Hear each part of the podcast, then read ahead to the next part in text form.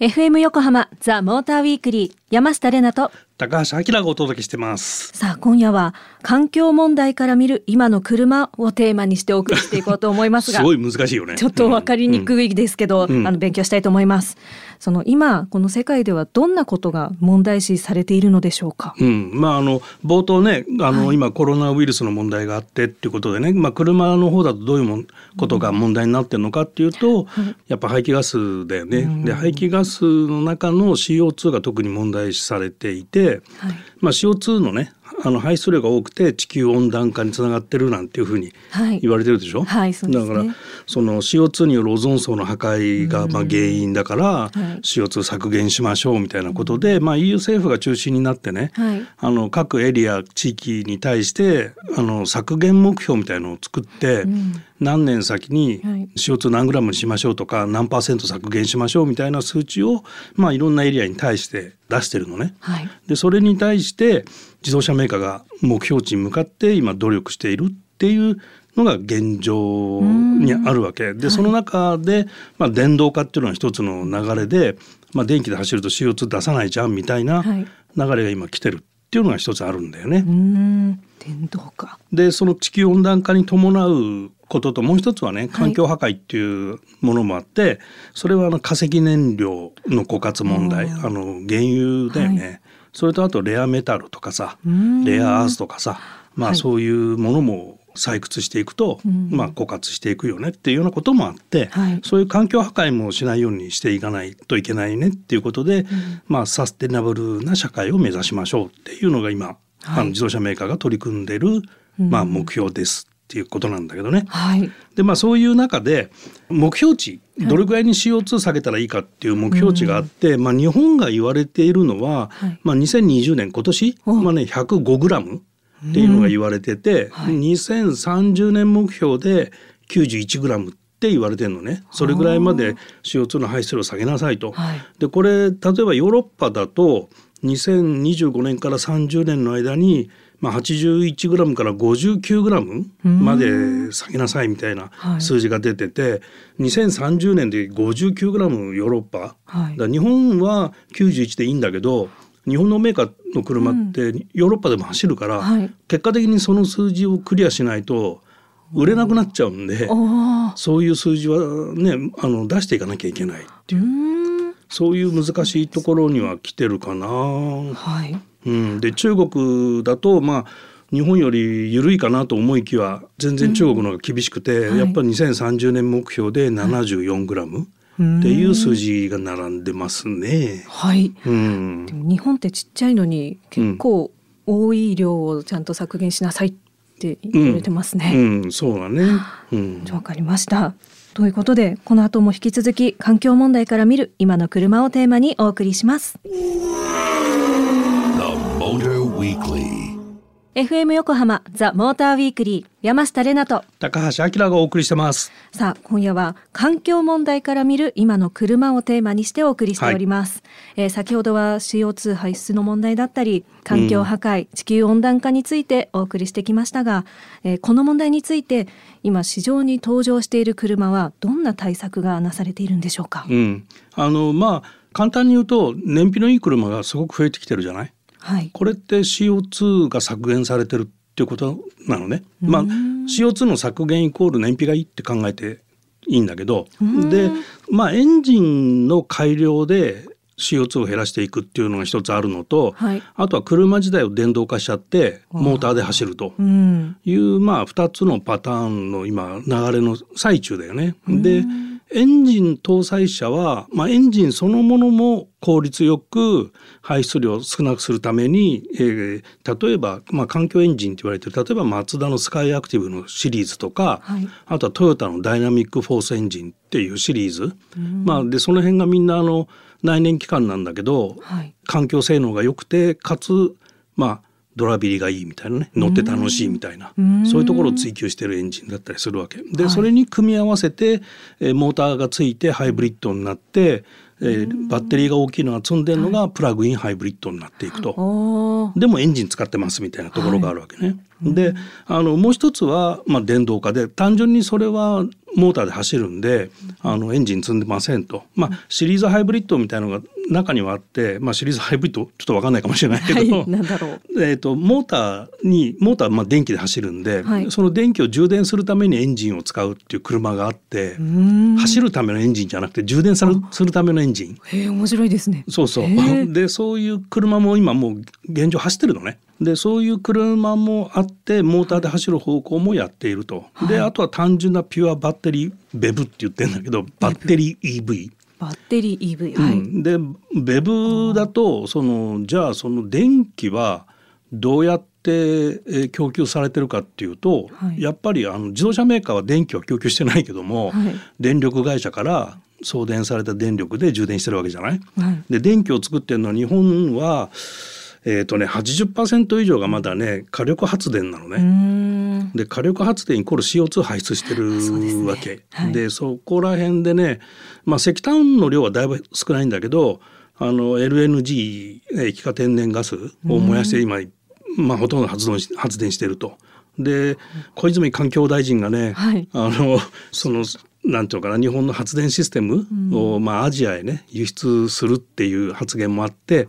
まあ、ヨーロッパからバッシングされたり CO2 削減目標値を下げないっていうことでまた日本はちょっとねいろいろこう批判を浴びたりは今している、うん、でもその CO2 出さない発電ってなんだっていうと原発なんだよね。原子力発電しか今のところない。まああとは風力発電とか太陽光発電地熱発電みたいなのもあるんだけど、はい、それを実用域持っていくのなかなか難しくて。そうなんですね、うん、今のところだから実用的に考えられるのは火力発電と原発みたいなところで日本はどうしても福島の問題があるから、原発を避けたいみたいな動きもやっぱ強いしね。はい、そこで、まあ、EV 化するのはまあ、今じゃないだろうって考えてるメーカーも日本の場合は多いと。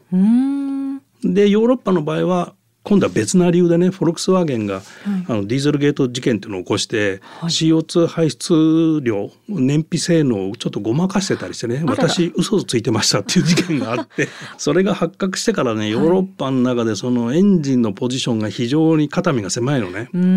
だから急速にね EV 化してってるのヨーロッパは。へいやなんかねそこの今2系統の動きの過渡期で、まあ、どうなるかっていうのがこう先行きとしては難しい判断なんだけど、うん、IEA っていうエネルギーの検査機関があるんだけど、はい、そこが発表した数字だと2035年だったかな、うん、であのエンジンを積んでる車はね83%とか4%がまだエンジン積んでますよって話なわけ。はい、でそこはもちろんハイブリッドだったりモーターと組み合わせたりはしてるんだけど、まだエンジンは使うと。だからマツダとかねトヨタとかはやっぱそこら辺も踏まえて、はい、あのまあホンダもそうだけどエンジンの研究っていうのもやっぱ大事にしてるっていうところがあるかな。で反面ヨーロッパはもうエンジンに見切りをつけちゃって内燃機関はもう作りませんなんていう発言がボルボあたりから出たりもしてるっていうのが現状なんだよね。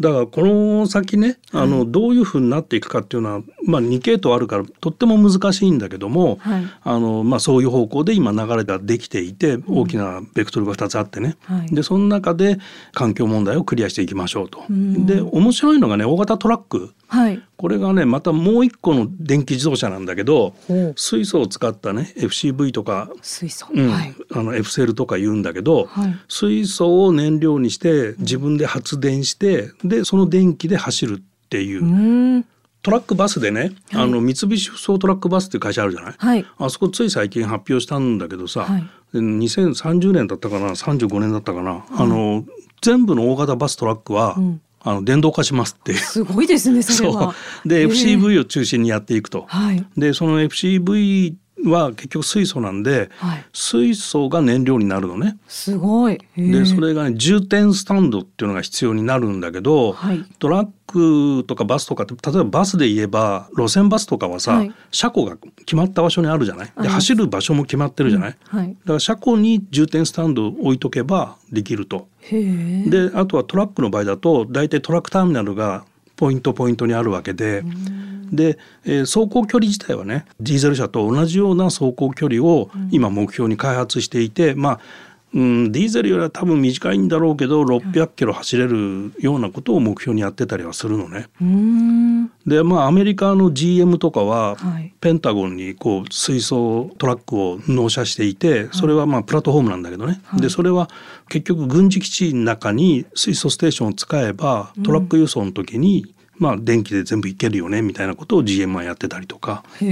走る場所が決まってる車に関しては電動化って割とやりやすいので、はい。そういう動きがあって、はい。だから普通のリチウムバッテリー使った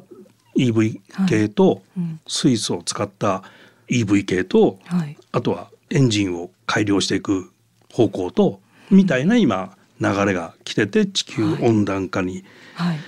対応してますっていうのが今の自動車の特徴かな。うーんまあね便利を取るかなんか車の性能を取るかみたいなところもありますけれど、でもそうやって水素を使ってとか、うんどんどん新しい開発が行われているこの技術素晴らしいと思いました。ということで今夜は環境問題から見る今の車をテーマにお送りしました。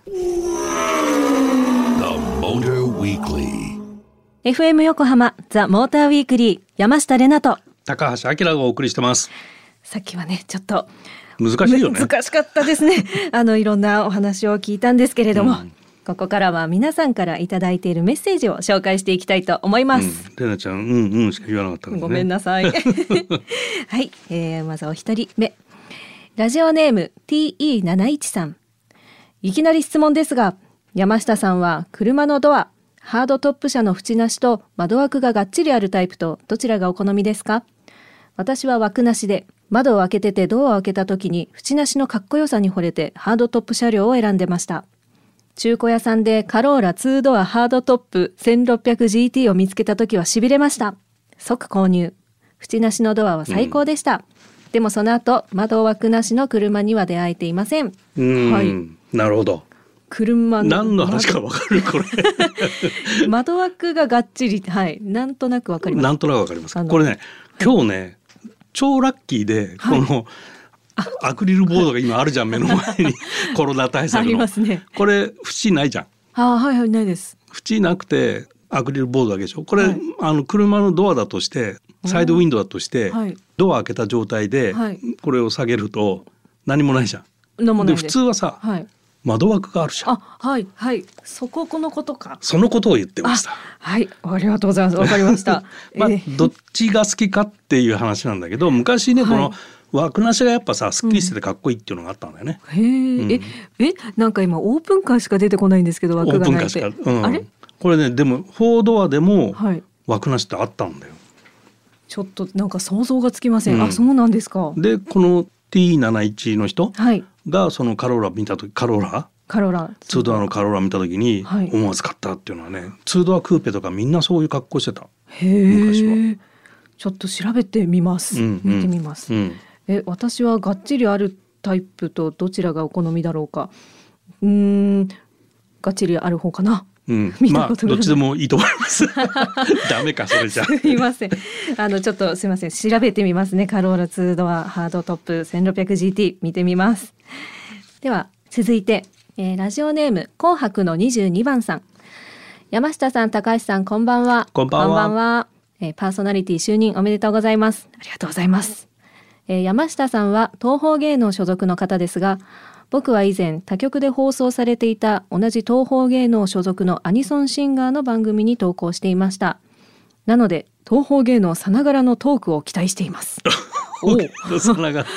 どういうことだ？東方芸能って何歌手ばっかりいるの？あのーすいません素人で。あとんでもないです私も車の素人なんですけれども。まあいろんな役者さんであったりテレビに出られてる芸能人の方から、うん。まあ、舞台専門だったりとか、まあそういう芸能関係の人たちが所属しているすごいいっぱいいるの。あの大手でございまあす。失礼しました。そうなんだ。大手なんですけれども、うんうん。そうそれでこのアニソンシンガーの方がちょっと今思い浮かばないんですけれども、うん、東方芸能さながらのトークってどういうんだろうね。逆に何だろう？えどうしたらいいんだろどう？爽やかな方がいいのかな？